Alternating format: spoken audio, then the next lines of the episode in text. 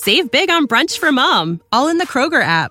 Get 16 ounce packs of flavorful Angus 90% lean ground sirloin for $4.99 each with a digital coupon. Then buy two get two free on 12 packs of delicious Coca Cola, Pepsi, or 7UP, all with your card. Shop these deals at your local Kroger today or tap the screen now to download the Kroger app to save big today. Kroger, fresh for everyone. Prices and product availability subject to change. Restrictions apply. See site for details. This is a podcast from Minute Media.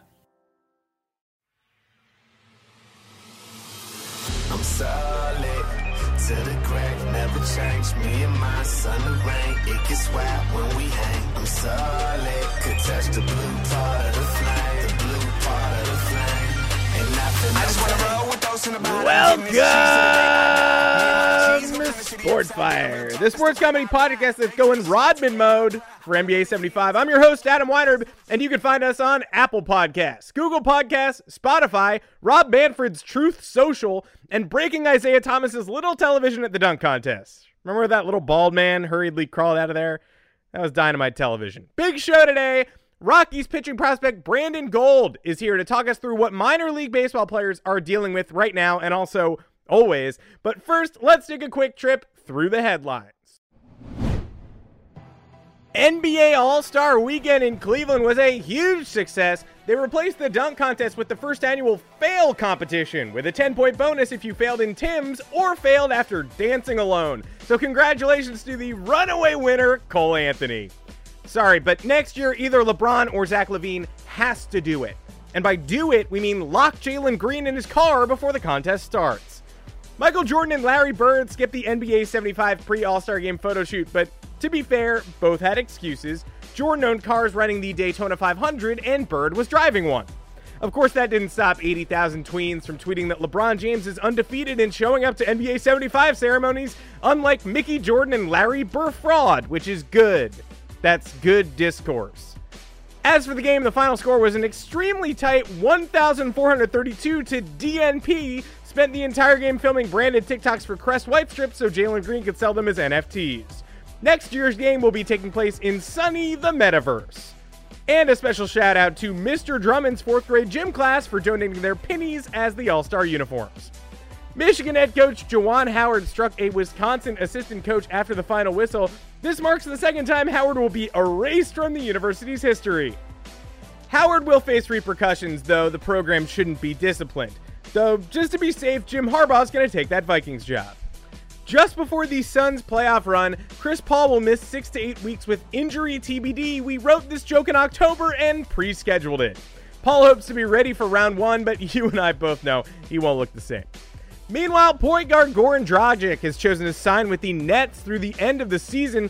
Dragic will join Blake Griffin and LaMarcus Aldridge as the latest Nets addition, who both makes the team unfair and will not be enough help for Kevin Durant. Golfer Phil Mickelson apologized this week for his comments on the Saudis, which is something you really never want to have to apologize for, especially in the world of golf. Hey, listeners, hold my feet to the fire. If you ever hear me start to make comments on the Saudis, please force me to stop. That is your promise to me. So, y'all hear about the Saudis? Turns out they this slogan has been removed thanks to audience intervention. Horse Medina Spirit was stripped of the Kentucky Derby victory, but since the horse cannot conceive of what that means at all, they just took the award away from Reggie Bush yet again. Unfortunately, Medina Spirit will now be speaking at CPAC alongside Inez Freedom, another canceled horse pretending it's been silenced from neighing. We hear you neighing. Got the DVR set for Medina Spirit on Bill Maher, saying no offense to any jockeys out there, but it's time for him to take the reins on the vaccine mandate. Yeah, pass. Medina Spirit's trainer Bob Baffert was suspended for 90 days, but once that time is up, he can resume racing all the other horses on all fours. And Rams wideout Van Jefferson named his baby Champ after it was born midway through Super Bowl 56. Joe Burrow has agreed to name his baby offensive line as soon as it poops the bed. Coming up in a bit, Colorado Rockies minor league pitcher Brandon Gold gives us an inside look at how the league's prospects are handling current labor issues, on field issues, clubhouse issues, etc. We also do have fun though. But first, a brief word from the most important photographer in baseball. Click. Clack. My shutter makes the sound of thousands of eyes closing to the beautiful game they love. Forever and ever, amen. I make art. No, art makes me. I am the man who photographs baseballs covered in chains and locks, as well as bases covered in chains and locks. And over the past few months, I have deservedly become a millionaire. How did I come up with the idea for this project? Simple. I heard the words MLB lockout and thought exactly one thought. You may have seen my work on the front pages of ESPN, CBS, Yahoo, and in the bondage section of Pornhub. That last one was not intentional, and I demand royalties. Who are my idols? Well, I found inspiration among many generations, projects, and genres. For instance, there's the guy who photographed locked up basketballs back in 2011, and the man who photographed locked up footballs the same year. Plus, the innovators who took pictures of locked up ice during the NHL lockout. How do you even lock ice up? Won't it eventually become free water? Therein lies the genius. You must capture a specific moment. That's how I like to frame my baseball as prisoner oeuvre. You may ask, aren't fans and players the real prisoners? Aren't baseballs, bases, and other equipment free to go and participate in other activities? And to that I say, I never thought about it that way. Huh. It feels like some of you are taking my work for granted, disregarding all that goes into the process of capturing these chilling stills. It's like I told my cousin Anna Delvey, the important part is finding the baseball's light while still shrouding it in darkness. The other important part is buying a big lock. Over the past month, I have bought over 100 locks and chains from my local Lowe's hardware emporium. The last time I visited, I was informed I was being placed on a watch list. Turns out most of the uses of locks and heavy chains are unsavory, and now I know this. Why buy a new lock and chain every time I have a new photo session? And Why throw your milk away when it expires? Every photograph captures a moment in a day, in a year, in a lifetime. When the moment has passed, the remains go in the dumpster. And after all, what is a chain if not a piece of metal? That's what Rob Manfred taught me. we have fun. When will baseball be back? Hopefully not for quite a while. I still have a lot of growing to do, more experiments to explore. I've almost cracked the science of how to lock up a bat. And until that day, I will be working hard and I just want to remind you again, absolutely raking in cash. I bought a Chevy Volt. I can't stress this enough. I am the one man doing well right now. Thanks, baseball. Now, if you'll excuse me, I am about to embark on my most daring project yet putting a helmet in solitary confinement. That's art.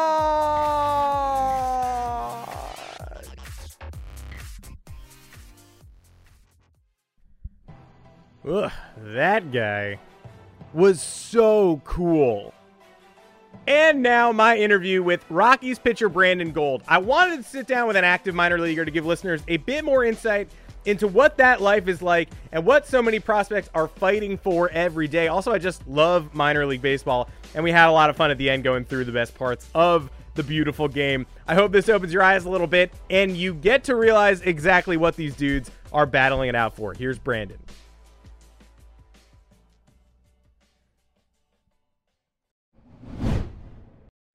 Brandon Gold, thank you so much for joining me today. I really wanted to get an active minor leaguer on the podcast. I love minor league baseball. Um, I hope the listeners do too. And if they don't, they're going to let me know really quick. But I care about minor league baseball. And so any chance I get to talk to somebody in the game, I, I love to do that. And now seems like a particularly good time. Uh, so thank you so much for joining me, man. Absolutely. I'm I'm interested to know why you're so intrigued with minor league baseball. I mean, I, I don't really know too many people that say that, but it's very interesting.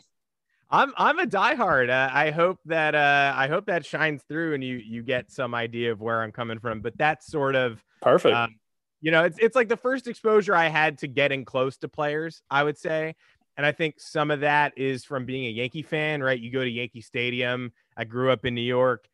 They don't let you down there. Like there's a moat where they just don't let you go. So if you Mhm. want to get autographs, you better go somewhere else. Um, and I met I met a lot of dudes when I was 9, 10, and I was like, I didn't know you could get this close to athletes. And so that's sort of you know I'm a big uh, advocate for the system in general, um, it, at least in terms of the way it brings fans closer to the game. But of course, we're going to talk about some things that maybe are not so shiny about the, the Yeah. current operation. Yeah, no, that actually makes a ton of sense. I, I totally get where you're coming from with being around parks, big league parks. Uh, I was a, I'm from Atlanta, so a Braves fan, Hmm. going there, and then the Braves AAA teams in Gwinnett. So I did go to a couple of games, and I totally get where you're coming from with being able to like literally stand wherever you want for the most part, and you talk to a player during the middle of the game, like so be it. That happens sometimes. I totally get where Yeah. you're coming from.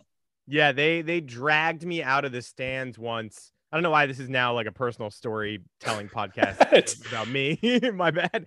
Um, but yeah, at like a game in a double A game for the Giants in Norwich, Connecticut, 2003, they dragged me out of the stands to go line up with the players in the outfield. So I lined up with uh, Dan Yeah. Ortmeier uh, as a right fielder. He, he ended up, you know, he was in the Giants' top 30 prospects, cracked the roster in like 2004 and then that just like gave me a new guy. I was like, oh, now I have a favorite like San Francisco Giants rookie. That, Yeah. that's the kind of thing I feel like it does. For me. Totally, totally. So 2020, a tough time for me. Obviously, a, a diehard fan Yeah. of the game of baseball. I'm sitting here, I got nothing. Um, it's it's hot. I'm locked inside, and and major and minor league baseball. You know, Major League Baseball is at least trying some semblance of getting itself back up and running.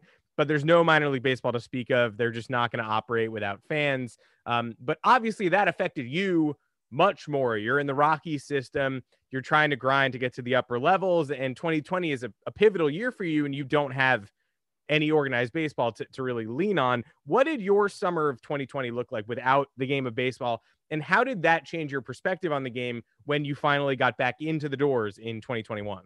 Yeah, I mean, wow, 2020 was for so many reasons such a tough year. I mean, baseball aside, but for me personally, I was I was pretty blessed with the situation I had here. So here as in I'm in I'm in LA, I'm in the LA area and I was I'm sure a lot of people know there's a decent amount of athletes that find like LA to work out in the off season, um, just warmer Arizona, like those kind of places. So there's a bunch of guys around here in the minor leagues, and I was thankful enough to have a high school field that like we were going out there twice a week for six weeks or something, um, and we were doing like almost games, like live batting practices.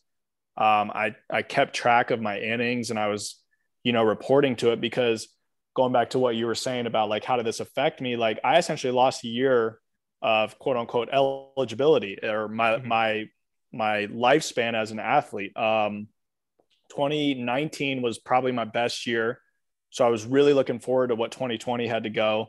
Um i was healthy. I was i was ready to go. And i was in i was literally at spring training i think for three days. Um it started pouring rain, huge rainstorm in Arizona. We didn't have camp for two days, and then everything shut down. I was there for three days. Um, it was a real big letdown. But yeah, I mean, going back to like what it meant for me, I I lost out on a year. I mean, it's crazy. So many guys. Um, you know, I'm I'm talking to one of my buddies who is already at spring training right now, and he missed 2020 and he got hurt last year during spring training and missed all of 2021. I mean, if you think about it, injuries happen. So maybe not so uncommon that he missed the whole of 2021, but he's missed two straight seasons and it's it's crazy. And I don't remember the exact timeline of how it happened, but with everything that was happening with the negotiations with the big leagues, all the minor leagues was kind of up in the air as well. And it's like, hey, like it may happen still like you got to be ready like so Mm. i was i was fully under the impression that we were going to get a 60 game season in as well and then they completely canned it and it it was it was tough man but i was really blessed with the surrounding that i have Good. And then that's at least something. And, and I'm very glad that you were able to, to take that away in what could have been, you know, such a completely lost year. yeah Um, that that's crazy that I didn't know that the negotiations were sort of left up for grabs like that. I didn't know that you guys were. I mean, I know obviously a lot of things uh, that maybe aren't quite up to code are, are happening with you guys, but I, I had no idea that you were sort of floating and you thought there might be a shortened minor league season after all. I think that a lot was up in the air. I heard everything that you could imagine to be ready for. They had like their alternate campsites, Mhm. um, which for anyone that doesn't know, like they had the minor leagues set up essentially for like, you know, big leaguers to like if they get hurt, if this and that, they have guys that they can call up, be ready. Well, if there's no minor leagues, people get hurt, who are they going to call up? So they had alternate sites. Uh, most of them were at like their home fields, just like, you know, the workouts were in the morning. So there was a lot of time where I was asked to be ready for that whenever that happened. And then that just got prolonged too. I never got invited, but that along with the potential of a minor league season restarting spring training. I mean, I don't remember the exact timeline, but I don't think that the big league started until July. So, you know, from March to July, it was all up in the air. Yikes. Um, yeah, I mean, it, it was, I believe it was like, gosh, I think it was July 24th or something for MLB. And super late. And, yeah, super late, uh, uh, even later than it had to be due to all of the, you know, obviously we, we all accept the delay, but then still there's an additional delay. Yeah. Um, and that sort of leads me into, uh, yeah. of course, um, you know, I mean, talk about where we are now. Where you know, back then there was like a mini lockout. We all watched, you know, a partial unnecessary butting of heads, and now we've got a full blown lockout. Uh, you know, the the players have been locked out by ownership. Um, it sounds reductive to say, you know, how has this affected you and your teammates? Because of course, you know, we think about what major leaguers are going through. We think about people the upper levels of the minors are going through uh, like you and your teammates, that sort of gets lost a little bit because you are, you know, so close. Um, yeah. How have you how have you been able to handle this additional impediment, and and have you and your teammates been able to keep in touch and sort of stay focused on the ultimate goal here? Yeah. So I'll talk about I'll answer the the second part about staying in touch with teammates. So as I'm sure that you're aware of with mm-hmm. major league free agents, there's also minor league free agents, and a lot mm-hmm. of my teammates uh, from last season I would say more than half of them are minor league free agents. Um, I was talking to one the other day and he's like, you know what? Like, there's literally nothing. He doesn't have a job right now because the big league teams still have to do their free agencies. And then, like, dependent upon who they sign, will then lead to if they have room for minor league free agents to sign with them. So, as bad as it may seem for, you know, I'm just starting out Freddie Freeman. I'm I'm been a Braves fan. Like as bad as it may seem that nobody knows where Freddie Freeman's going to go, he's going to have a job. He's going to get millions and millions of dollars. Like this lockout could, you know, lead to careers ending in the minor leagues just because if this lockout continues till, you know, June, knock on wood, then like these guys, these guys are going to be out of jobs. Like they're not going to be able to do anything if they're going to go overseas. Um, so that's really tough. Um, thankfully, I am not a free agent, so I do currently still have a job. Um, but yeah, then the first part of your question was like, how has this affected me personally? Um, I really haven't paid attention, to be honest with you. Mm-hmm. Um, I, for the most part, had heard from friends, from my agent, from this and that, that everything's going to be resolved. It's all going to be good. They're going to go back and forth. They're going to make an agreement when money actually starts being lost. Um, we're pretty close to that right now. So mm-hmm. um, this week seems like, from what I've heard, is going to be the make it or break. Um, I don't really pay attention to it. I've known this whole time that minor league camp is going to start on time. Um, I'm I'm leaving this upcoming Monday uh, to get there a couple days early just to get acclimated and stuff. Um, but the the one thing that it does affect me is I was I'm hoping to be a non-roster invite to major league spring training. Well, there is no major league spring training. Um, so you know, I've asked um, minor leaguers are allowed to talk to coaches and stuff in the organization as big leaguers or not. And you know, I'm asking like, hey, like you know, this and that. What do you think's going to happen? Oh, we don't know. It's all up in the air. So that that is the one thing that is affecting me is when I get there. Am I going to be invited once major league spring training starts? Am I going to just be in the minor league side? Um, so yeah, it's it's just I think the the end all be all is so much is up in the air. Yeah, and I think it's important to note. I mean, you're you're doing a great job of pointing out the number of people that are floating right. below the surface that that so many people maybe don't think about it. And maybe you know you check your timeline and you see every four or five days during this lockout, like, oh, uh, you know, someone I've heard of from the major league level just signed a minor league deal. Right. Like, isn't isn't that not allowed? Uh, you know, I guess yeah, minor league transactions are allowed. And so then you sort of just get in this zone of of being reminded there is there is so much more to this than just the upper echelon guys like Freddie Freeman being worried about their next destination. And in so many of these proposals and the back and forth, um, in an effort to sort of drum up enthusiasm for the player side of things, you do start to hear a lot about the troubles of minor league life, the mm-hmm. things that are going on below the surface that maybe, you know, if you think it's bad for the major leaguers, et cetera, think about how rough it's been for for those who are stuck in minor league clubhouses. So I would love to give you a chance to just let the average fan know um, a few things that maybe we wouldn't understand about how difficult day to day minor league life can be, even not during a lockout and not during a pandemic. No doubt. I mean, this can go on for um, much longer than this podcast is. I, I have no doubt. Um, I think the easiest way for me to explain it is in college, I was fortunate enough to go to a Division One college. Um, all the perks and, and, highs that came with that. Uh, and it's crazy when you get drafted, you go from college to professional baseball. Shouldn't that like be better? Like, shouldn't you get a quote unquote promotion? Like, you know, it's it's not. Uh, not that I got paid in college because uh, we didn't, but the pay is the easiest thing to talk about. Um, you know, if you're not a high sign guy, bonus guy from the draft, um, you got to have jobs in the off season. You have, you literally have to make a living in your off season, but your off season's supposed to be getting ready for the next season. So if you have to work, you know, an eight to five, how do you have time to like get better at your actual profession? You can't, you know, and so that's that's the one thing that's really that's really difficult and is really hard for me um you know i see a ton of teammates that are lower draft guys just as talented as the higher draft guys but they just don't have they don't have the money to pay for high level training and they then have to you know have a job. Um so that's one thing. The second thing is you know the housing and living accommodations. I mean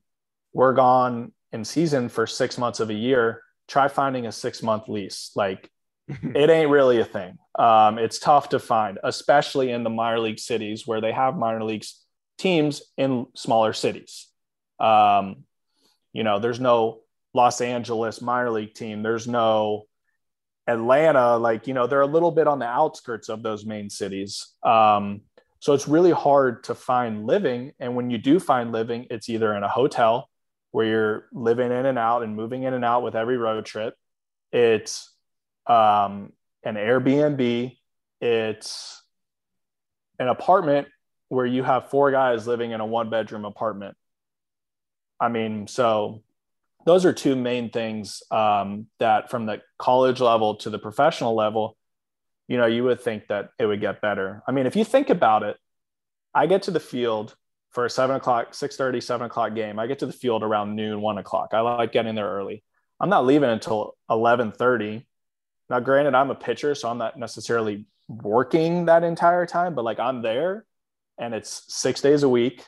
It's not five days a week, sometimes seven days a week, the same every single day. And I mean, how much, how much are we making as minor leaguers? Like it's crazy. So there's a ton of challenges and you know, one of the things that I've always said, maybe I heard this, like the minor leagues is not made for you to get to the major leagues. It's made to like weed out guys. Mm-hmm. So then like the, the, it's the survival of the fittest. I mean, there's a, so many things that have to happen for a, a player to make it to the big leagues. It's crazy. And I know you jumped to AAA last year. You were in uh you were in Albuquerque, which is one of those, as you described, you know, smallish cities. Yeah. It's almost a city. It's you know, it's not Los Angeles, but it's definitely on the map. I mean, that's that's sort of how the AAA franchises are. You're always like, oh yeah, of course. I mean, yeah, that you know that makes sense as soon as you realize they have a team. But you know, you've you've gone through you know D1 school again. You're fighting your way up the different levels and you finally jump to AAA. Mm-hmm. Do you notice any changes in the day to day experience there that make you think, okay, closer to the majors, or is it still just as difficult? Um, there's definitely a difference. Uh, the difference that I had were, as we talked about with minor league free agents, a lot of those signed free agents are past big leaguers that are looking for jobs that got DFA'd or something like that, not on the not on the big league roster anymore.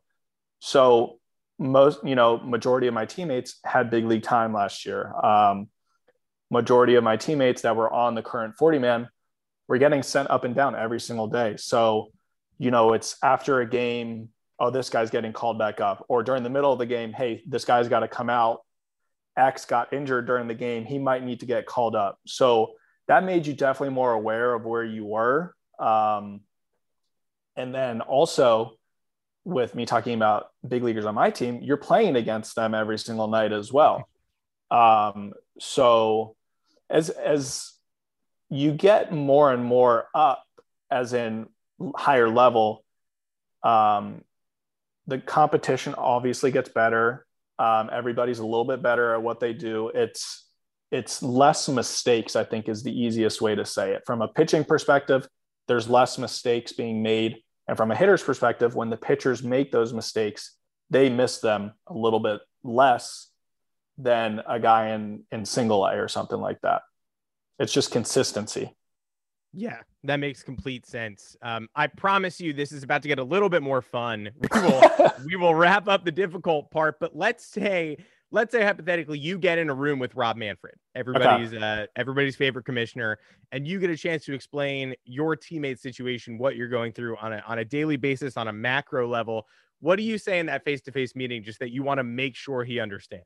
Yeah, I mean, I don't really know his background of like if he played, you know, when he played all this, and that's not really relevant. But for me, me me saying that is like I think he needs to understand kind of what my answers were to the previous or two questions ago about like mm-hmm. the grind of the minor leagues. I mean, you know, we're working 12 to 12 sometimes.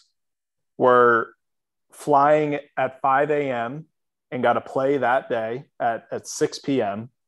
Um, and I think that it's, I think that to a degree, some of it, as I said, it's not made to get to the big leagues. It's, it's made to weed you out. I would just tell him, and explain to him like what my daily life actually looks like. I, you know, I'm curious if he actually knows how poorly treated the the next guys are, so to speak. I mean, every single person except you know two people I think in the last 20 or 30 years have played in the minor leagues before going to the big leagues. Like nobody goes straight to the big leagues like they do in the NFL or something like that.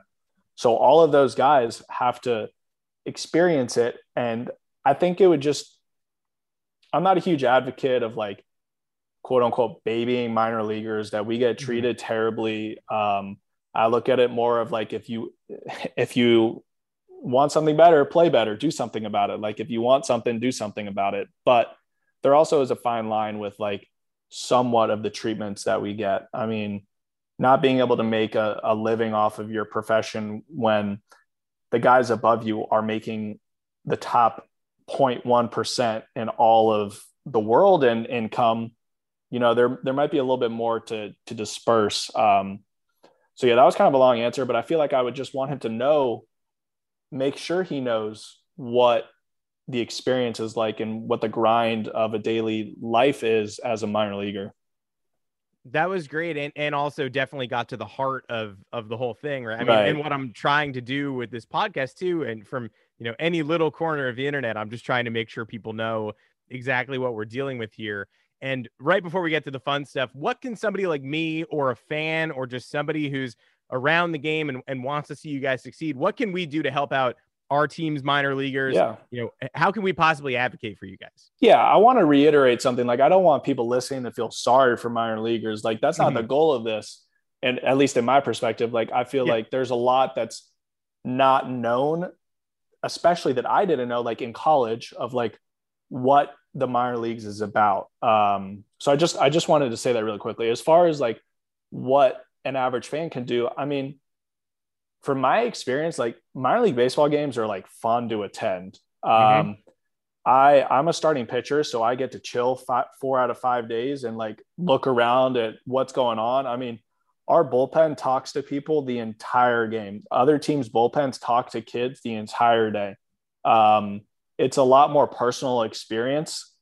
Um, I wish that you know ticket sales and stuff would maybe go to some of the players that would be a way that you guys could help but also just like coming out and supporting your home team like it's so much fun for the players it, it brings us so much fun um, and excitement to get to the game. I mean, there's nothing worse than playing a back to back on a travel day and there's 300 people in the stands. Like there's no energy. But like last year in Albuquerque, which they have an incredible fan base, it's so much fun to play there. One of my best experiences. You know, our July 4th game, I think, had 17,000 people or something like that. It was awesome. Like the, it was higher attended than some big league games on that day. Um, and it just is, it, it's so much fun when there's support. Great. Uh, that's that's perfect. Um, and you know, I, if yeah, if I could get one thing across, it would be everybody go to go to your local minor league stadiums. Um, I hope I made that clear at the top yeah. of my um, you know, nonsensical personal story from my childhood too. That's but exactly have, right. Yeah, if you have children who are interested in baseball, you should definitely map out the road trips you can do to minor league baseball instead of just worrying about you know paying my major league parking prices um yeah. and with with all that in mind um let's do the fun stuff. We, well, let's just do let's do a quick lightning round. Let's all do right. a little advocacy for going to the minor league games. I want your best stories. Uh first thing that comes to mind when you hear these questions okay. just shoot. Uh are you ready to go? Let's see what i got. Okay perfect. Uh you mentioned living situations in the minor leagues. What is the weirdest living situation you've ever had at any level of the minors? Okay, without a doubt, in double A in Hartford, Connecticut, as I mentioned, um, we got an Airbnb and it was, as we come to learn, not in a good neighborhood. Mm-hmm. And we got there and started looking around and this and that. And I noticed some dark stains on the hardwood and I did some Googling and like we're pretty convinced that somebody was killed in our Airbnb, you know, 10, 20 years ago. I mean, if that isn't the epitome of it, then I don't know what is. No, it's just it's so funny that it's like, what's your wackiest living situation? And, and that's like what the answer died. Was. Yeah. yeah, a guy died in my oh apartment. my gosh, it's not great, folks. Um, yeah, the road trips at the minor league level are legendary. What is the worst road trip you've ever had between two minor league cities? Um, so I think I have two answers. One one answer is they're all terrible. Every bus ride's terrible. There's no good bus ride. Um, the first one in my first season, I was in Boise, and one of the teams in that league was in Vancouver. And to drive into Vancouver, it's over the border, and you have to cross the border. And it is literally 2:30 in the morning and Canadian Border Patrol is very strict. We all had to wake up, get out of the bus, go give them our passports. And it was like an hour experience. And then I, I remember we literally got to our hotel and it was daylight. And then we had to play at six o'clock that night. And the second one is my first professional season. I think this was the first bus ride of the season. And our bus just broke down in the middle of the mountains and somewhere on the East Coast, somewhere in West Virginia, something like that. I mean, three o'clock in the morning in mountains, no cell service. I mean, it happens. It, this isn't just something that happens to me. It happens. That is a huge home field advantage for Vancouver, though. They they know what they're oh, doing. Yeah. Oh yeah. You know, other team no sleep. They don't they don't let you take peaches and peppers past the border. They don't want no Nothing. American fruits. Yeah, absolutely zero. Nothing. It's crazy. That's awful. Okay, who's the funniest teammate that you've ever spent time with? Um. Okay. Ironically, um, I was talking to him this morning. Um, there's two people that come to mind. One is an American, one is a Latin. Uh, the American, the reason his name is Logan Cozart, the reason that, that he is one of the funniest is he is tr- literally himself every single day, true to himself, doesn't care what anyone else thinks, will say whatever he wants in any situation to whoever. And the no filter that he brings to the table is legendary. And the second person, um, his name is Nelson Gonzalez, and he's he's quote unquote the mayor of Albuquerque. Um, but he's so funny because he is bilingual, and that you know that connection between Americans and Latins sometimes is tough, and he just brings an energy to the field every single day if it's literally, you know, 6 a.m. bus ride that morning, you get to the field, like he doesn't care. He's going to bring the energy up. He's going to yell at you if you're not doing something, if you're sleeping in the clubhouse. And he sings every single day after every single win. He just goes around partying and dancing. And those are the kind of things that you need in 150 plus game season. Like you need those guys that are going to bring energy to the clubhouse.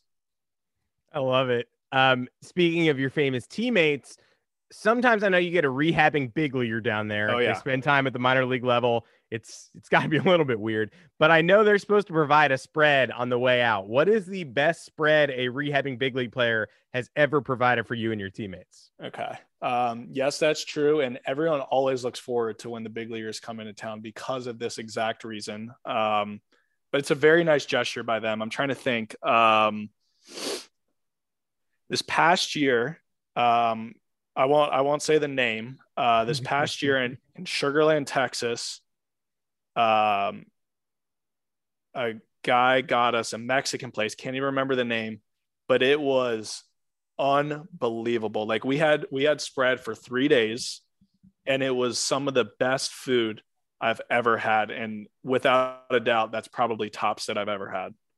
Hell yeah. Um, speaking of Sugarland, road trips, other places you've been, this this could be home and away. Okay. But what's your what's your favorite minor league ballpark you've ever spent time in, whether it's your home field or whether you're visiting? Um, let's see. I have a couple. Um, Rancho Cucamonga, which is now the low A for the Dodgers in California. I don't know why. There's just something about it. Re- again, really good fan base and low A baseball. It was so much fun to play there as a visitor. Um, good heckling and stuff like that. uh, Las is ballpark this past year is absolutely amazing. Um, and honestly, not trying to be biased, but Hartford, Connecticut, and Albuquerque, New Mexico are unbelievable. Like Hartford, I think's won Field of the Year like ever since it was made four or five years ago. Um, if you're in the Northeast, highly recommend going to that. It is better probably than some big league stadiums. It's unbelievable. So probably yes. probably those four stand out to me. One of the most depressing weekends I've had in the last couple years. I went to Hartford for a friend's wedding, and I was like, "Well, we gotta go." Oh yeah. And my my fiance was like, uh, "All right," and we went to the ballpark. No game. And so I just got to look at it kind of. And it's beautiful, it's but like. I don't know. What does that do for me? Like I'm looking at it, I'm staring at it, I'm looking through the fence. Like it looked great, but it, to not be able to go to a game there has killed me. So I got to get to Hartford. Um, what about you know somebody like somebody like young me? What's the weirdest way a fan has ever asked you for autographs? And I promise you, I would have topped it. But what's the weirdest you've ever gotten? Oh man, um, the weirdest way I I honestly have never been the quote unquote sought after prospect with autographs, but I, have experienced several teammates to the point where the fans, and it's usually older collectible men that do mm-hmm. this for a living. You see them yes. literally every single day, and you're like, I know why you're here. I saw you yesterday at one o'clock. Um, but some of them just don't have the feel sometimes and ask people for autographs after we lose 15 to nothing and that guy went 0 for 5 with five strikeouts and some question questionable words come out of the player's mouth and I just can't help myself but laugh every single time because these people like you gotta you gotta understand this is our job too so like when they ask us like hey bud like can I get an autograph? It's like, no, we just lost 15 to nothing. I struck out five times. I don't want to talk to you right now. It gets college me every baseball, time. Yeah, college baseball, 1999. I asked Mark Teixeira for an autograph, and he said, "Let me go to the bathroom." Went to the bathroom, and I waited for him outside the porta potty, and I got him. But again, I was nine years old. Holy these cow! Where was these this? are these are adults? So where was this? Uh, Cape Cod League. Oh, okay. Never okay. been. Okay. Yeah, it's uh, yeah. the bathrooms are fan accessible, unfortunately. But that like, is great. Yeah, but again, I was a child, and you're uh, like, I know you're. I know right. exactly. It's a, li- it's a little about. different when it's an eight-year-old kid, but also you kind of sometimes know that those older men get the little kids to come over yep. to you. You yep. definitely know it sometimes. Yep. That time I promise I was acting for my own interest, but yes, I 100% know what you're talking yeah. about. Um, what about the first person you ever faced at any level, talking youth, minors, etc., where you were just like, this guy is a big leaguer. Like, I know I am facing a future big leaguer right now. Okay. So the first answer is high school. As a Yankee fan, uh, Clint Frazier. Mm. Um, without a doubt, that guy ruined my high school career. He beat us in the semifinals on a walk-off double. Um, but there was no doubt it was it was a different level that he was playing. Um, and the second person was um, he broke with the Braves two years ago. I think he's like 18 or 19. His name's Cristian Pache. Mhm. Uh, he was hurt a lot of last year, but just God's gift to baseball. I mean, it, it was he was maybe 17 when I played him, um, and faster than anyone on the field. Hit it further than pretty much everybody on the field. Best arm on the field. I think he was like his rookie year or something. Like he was like up for Gold Glove. I could be really wrong with that, but like as a rookie, with who is in the outfield for a Gold Glove, like he was already in that consideration. Those are those are the two names without a doubt. Amazing. And Clint Frazier, love you, miss you, wish you all the Oh, best. Just oh, I don't know about that. that- I'm just miss him. kidding. I have such a sore taste for him. Anything that you say, just because he ruined my high school career. yeah, that makes all the sense Yeah. in the world. I will I will not press there. And we'll let's just wrap this up with one final question. We've talked a lot about different things we want to see change, mentality shifts, fan adjustments, better understanding. If you could change one thing about the minor league experience, what would you choose and why? Well, the simple answer is the pay. Um, Mhm. So let's think outside the box. Besides that, because that's no fun. Uh, everybody knows that. Um, I think that you know what. This year is the first year that clubs are providing housing. That it's man. I think it's mandatory for teams to provide housing during the season and pay for it. Utilities, furnished, all of that.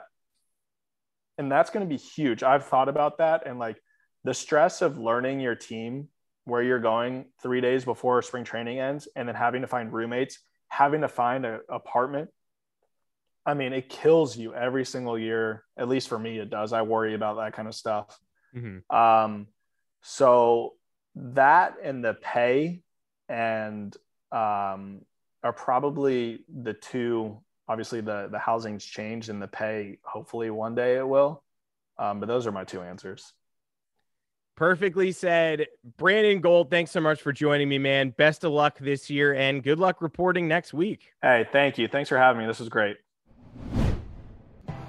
Brandon Gold of the Colorado Rockies, everybody. Man, I'm going to say this sentence the first time it's ever been said. I got to go check out Hartford. No final flame this week. Let's get baseball back. Don't leave that room, dudes, on both sides. You stay in that room. Keep keep talking to each other. Let's treat our prospects right too while we're at it. How about that? See you next Thursday.